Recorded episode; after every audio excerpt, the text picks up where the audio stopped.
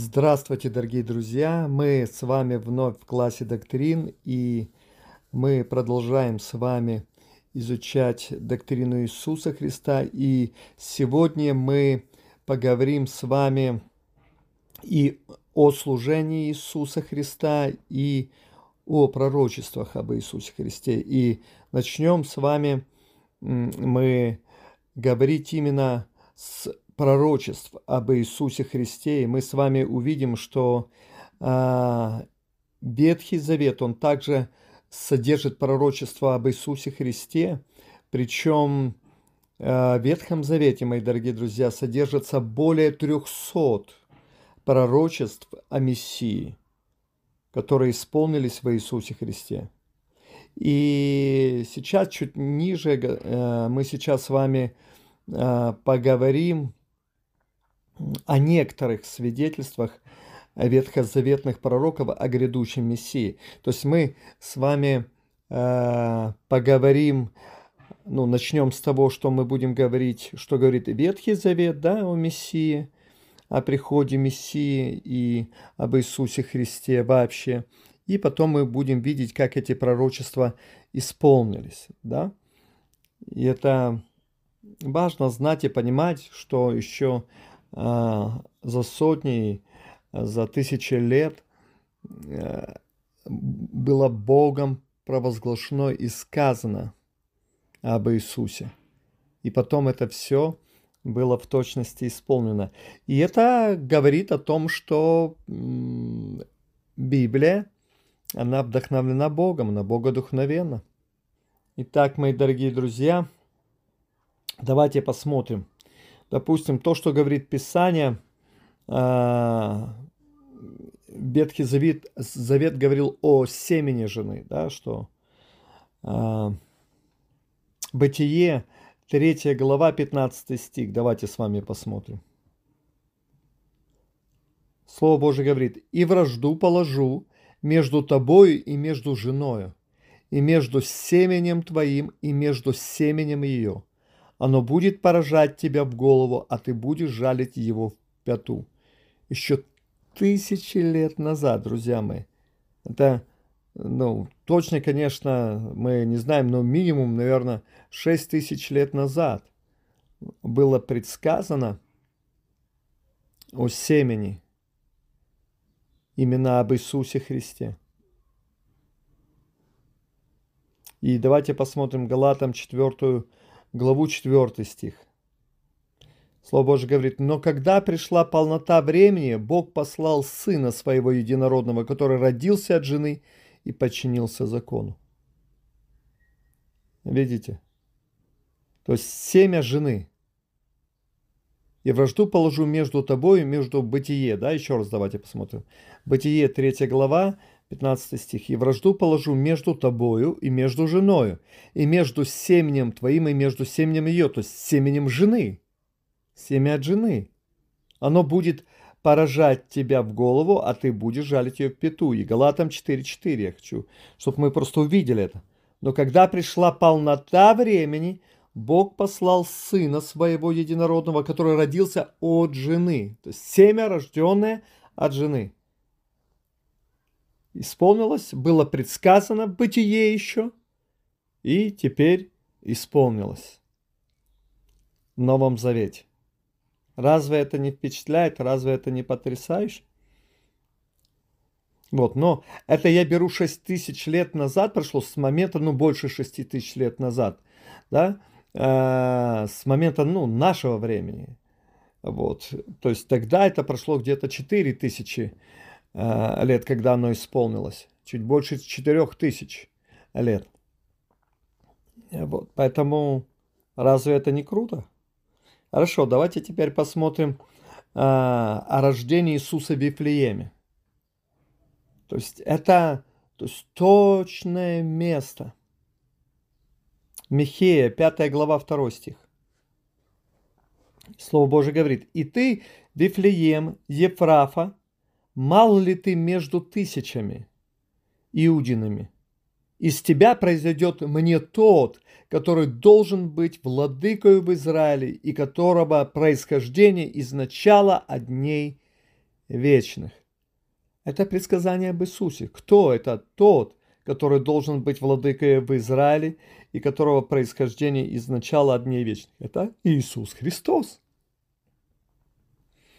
И теперь давайте посмотрим исполнение этого пророчества. Исполнилось оно или нет. Потому что чтобы это, ну, чтобы такие подобные пророчества исполнялись, это только, ну, опять-таки, это должен был Бог говорить, и Бог должен бодрствовать над тем, чтобы оно, оно исполнилось. Луки, 2 глава, с 4 по 7 стих. «Пошел также и Иосиф из Галилеи, из города Назарета, в Иудею, в город Давидов, называемый Вифлеем, потому что он был из дома и рода Давидова, записаться с Марией, обрученную ему женою, которая была беременна. Когда же они были там, наступило время родить ей, и родила сына своего, первенца, и спеленала его, и положили его в ясли, потому что не было им места в гостинице. Где родился Иисус? В Вифлееме. Где было предсказано рождение Иисуса Христа? В Вифлееме. Хотя, вы видите, да, он э, был сначала в Назарете. Потрясающе. Ободряюще. Вдохновляюще. Ай, да, это удивительные вещи. Это только то, что сказано Богом, может так исполняться. Хорошо, мои дорогие друзья, это еще не конец. Это еще не конец. Давайте посмотрим теперь а, а, пророчество относительно того, что Иисус Христос должен был быть рожден именно от девы. Не просто от женщины, не просто от семени жены, да? Ну, то есть от любой там женщины. Можно сказать, ну, там, если от любой женщины такое дело, а именно от девы, с которой не познала мужа. Давайте посмотрим. Исайя, 7 глава, 14 стих. Что говорит здесь Слово Божие? Итак, сам Господь даст вам знамение. Се дева в чреве примет и родит сына, и нарекут имя ему Эммануил. Аллилуйя. Итак, мы видим, что Исаия предсказывает, пророчествует, что именно от девы родится сын. Именно дева в чреве примет и родит сына. Давайте теперь посмотрим исполнение этого пророчества, мои дорогие друзья. Луки, 1 глава, с 26 по 31 стих. В шестой же месяц послан был ангел Гавриил от Бога в город Галилейский, называемый Назарет, к деве, Видите? Кому послан ангел в Назарет? К деве, обрученной мужу именем Иосифу из дома Давидова. Имя же, опять-таки, деве Мария. То есть, что значит дева? Это значит, муж ее не познал. Иосиф, при всем том, что он был ее мужем, но он ее не познал. Она была девой. Имя же деве Мария. Ангел, войдя к ней, сказал, «Радуйся, благодатная, Господь с тобою, благословенна ты между женами». Она же, увидев его, смутилась от слов его и размышляла, что бы это было за приветствие. И сказал ей ангел, «Не бойся, Мария, ибо ты обрела благодать у Бога, и вот зачнешь в чреве, и родишь сына, и наречешь имя, ему имя Иисус». Этому Иисус был рожден, дорогие друзья, от девы. Как было предсказано Исаией, точно так же уже это было потом исполнено. Давайте посмотрим с вами, а, что а, было сказано о страданиях Иисуса Христа за наши грехи. То есть его страдания за наши грехи были также предсказаны, мои дорогие друзья, за многие сотни и сотни, и, ну и тысячи лет. Исайя, 53 глава, с 3 по 9 стих. Только вдумайтесь, друзья мои, когда вы будете читать сейчас или слушать, потом будете перечитывать, просто поразмыслите, поразмыслите над тем, что вы читаете. И раньше то, что мы читали, но особенным образом сейчас а, слушайте, размышляя над тем, что я буду читать, и потом сами перечитывая, вдумывайтесь, потому что это очень, очень и очень важно, то, что мы будем сейчас читать. Итак, 50, э, Исайя 53 глава с 3 по 9 стих. Слово Божье говорит, «Он был презрен и умолен пред людьми, муж скорбей и заведавший болезни. И мы отвращали от него лицо свое, он был презираем, и мы ни во что не ставили его. Но он взял на себя наши немощи и понес наши болезни. И, и, а мы думали, что он был поражаем, наказуем и уничижен Богом. Но он изъявлен был за грехи наши и мучим за беззакония наши. Вы видите? Он страдал именно за грехи наши, мои дорогие друзья. А, еще раз, изъявлен был за грехи наши, друзья, и мучим за беззаконие наше. Наказание мира нашего было на нем, и ранами его мы исцелились. Аллилуйя. Все мы блуждали, как овцы, совратились каждый на свою дорогу. И Господь возложил на него грехи всех нас. Опять-таки, грехи всех нас Господь возложил на Иисуса Христа. Это было все предсказано, мои дорогие друзья. Он истязуем был, но страдал добровольно и не, э, не открывал уст своих. Как отца веден был он на заклане, и как агнец пред стригучим его безгласен. Так он не отверзал уст своих. От уст и суда он был взят. Но род его кто изъяснит? Ибо он отторгнут от земли живых.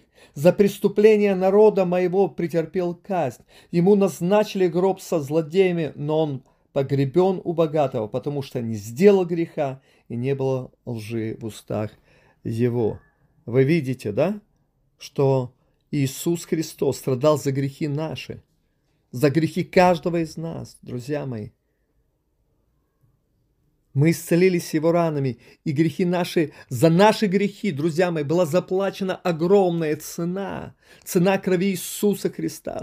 Иисус страдал, был поругаем, унижен ради того, чтобы грехи наши, наши были прощены. Поэтому, прежде чем что-то сделать, знаете, греховное, подумайте о той цене, которая была заплачена. Поэтому Зачем упрекать Христа и говорить, Бог несправедлив, что люди идут в ад? Посмотрите цену, которая была заплачена тем, кто был вообще без греха, кто не имел греха, кто смирил себя и добровольно пошел. Только потому, что любил. Почему же нам сегодня упрекать, что вау, несправедливо? Да нет, все справедливо. Если человек добровольно при всем том, что ему дарована честь и привилегия быть спасенным через жертву Иисуса Христа, непорочного Агнца Божьего, отказывается принимать эту жертву. Но это его выбор, это его решение. Но мы с вами сделали этот шаг, мы сделали свой выбор. Теперь главное, друзья мои, продолжайте стоять в этой свободе, которую Иисус Христос даровал от греха благодаря своей крови и той жертве, которую он принес на кресте Голговском, мои драгоценные, благодаря той цене, которую он заплатил, благодаря тем страданиям, которые он перенес за нас. Наша часть теперь а, стоять в свободе, которую даровал нам Иисус Христос – и не позволить греху стать произвольным, потому что Слово Божье говорит, что если я, а, познав истину, продолжая произвольно грешить, делаю произвольный грех, то не остается более жертвы за грехи, но некое страшное ожидание суда и огня, готового пожрать противника. В Евреях 10 глава, э, Евреев, это послание к евреям, 10 глава говорит об этом. То есть жертвы за грехи, которые Иисус, принес, э, Иисус Христос принес на кресте Голговском, если человек произвольно грешит, больше не остается. Поэтому мы покаялись, мы повер... уверовали, покаялись, и теперь Мы должны возрастать во спасении, мы должны ненавидеть грех, мы должны побеждать с вами грех, потому что была заплачена огромная цена за это. Хорошо, мои дорогие друзья, это такое небольшое отклонение, но это важно. Мне очень хотелось, чтобы вы размышляли над этим местом из Писания. Давайте теперь посмотрим исполнение этого пророчества о том, что Иисус Христос страдал за наши грехи. Это Римлянам, 5 глава, с 6 по 8 стих. Слово Божие здесь говорит. «Ибо Христос, когда еще мы были немощны, в определенное время умер за нечестивых. Ибо едва ли кто умрет за праведника, разве, разве за благодетеля, может быть, кто и решится умереть. Но Бог свою любовь к нам доказал тем, что Христос умер за нас, когда мы были еще грешниками. То есть Иисус Христос страдал за наши грехи. Мы с вами читаем об этом. И э, Он умер за нас, Он принял эту смерть, это страдание, унижение за нас. Причем тогда, когда мы были еще грешниками. Это большое благословение для нас. Давайте теперь посмотрим следующее пророчество, которое говорит о воскресении Иисуса Христа. Видите, мы читаем с вами, это все, друзья мои, было предсказано, то, о чем мы с вами говорили, и потом исполнено. Иисусом Христом, да, и это потрясающе. Бог это все исполнил. Все, что говорил об Иисусе, все это было потом исполнено. Давайте посмотрим о воскресении. Воскресение Иисуса Христа. Псалом 15 и 10 стих. Здесь говорится о том, что «Ибо ты не оставишь души моей в аде, и не дашь святому твоему увидеть тление». Видите? Предсказание именно – о воскресении. Это предсказание не о Давиде, друзья мои, это предсказание об Иисусе Христе. Потому что э, Давид увидел тление, он умер.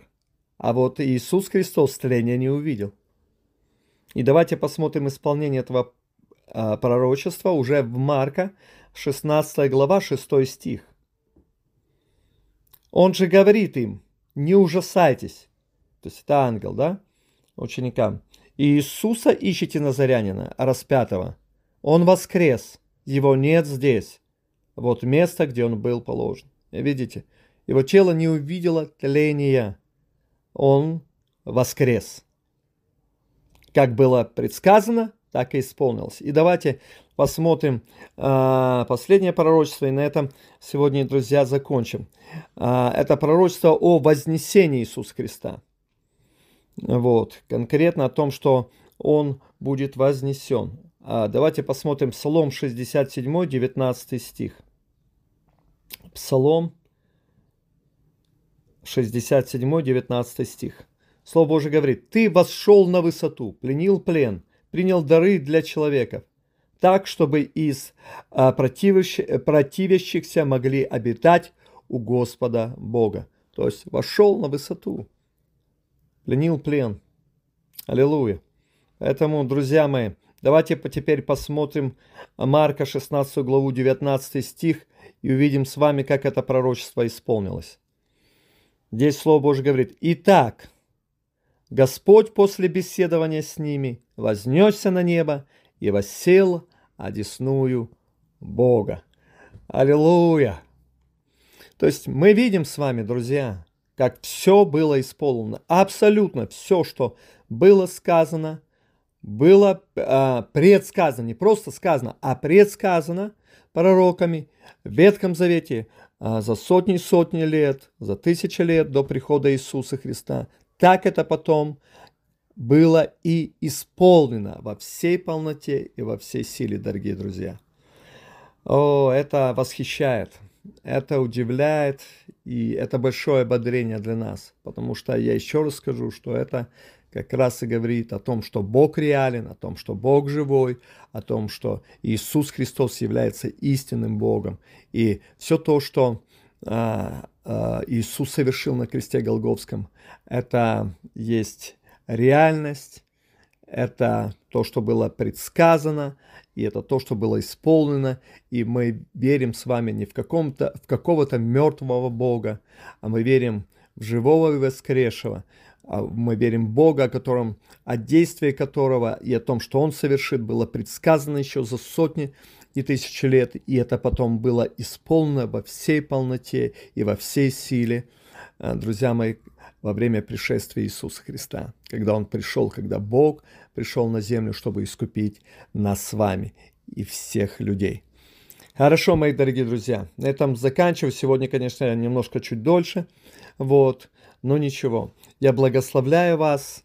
Пускай Господь открывает вам себя все больше и больше. Любите Иисуса Христа, познавайте Его, перечитывайте те места из Писания, которые мы с вами сегодня читали. И я верю, что Бог будет вам открываться особым образом. Хорошо, до следующего раза. Услышимся на следующем занятии. Будьте благословенны. До свидания.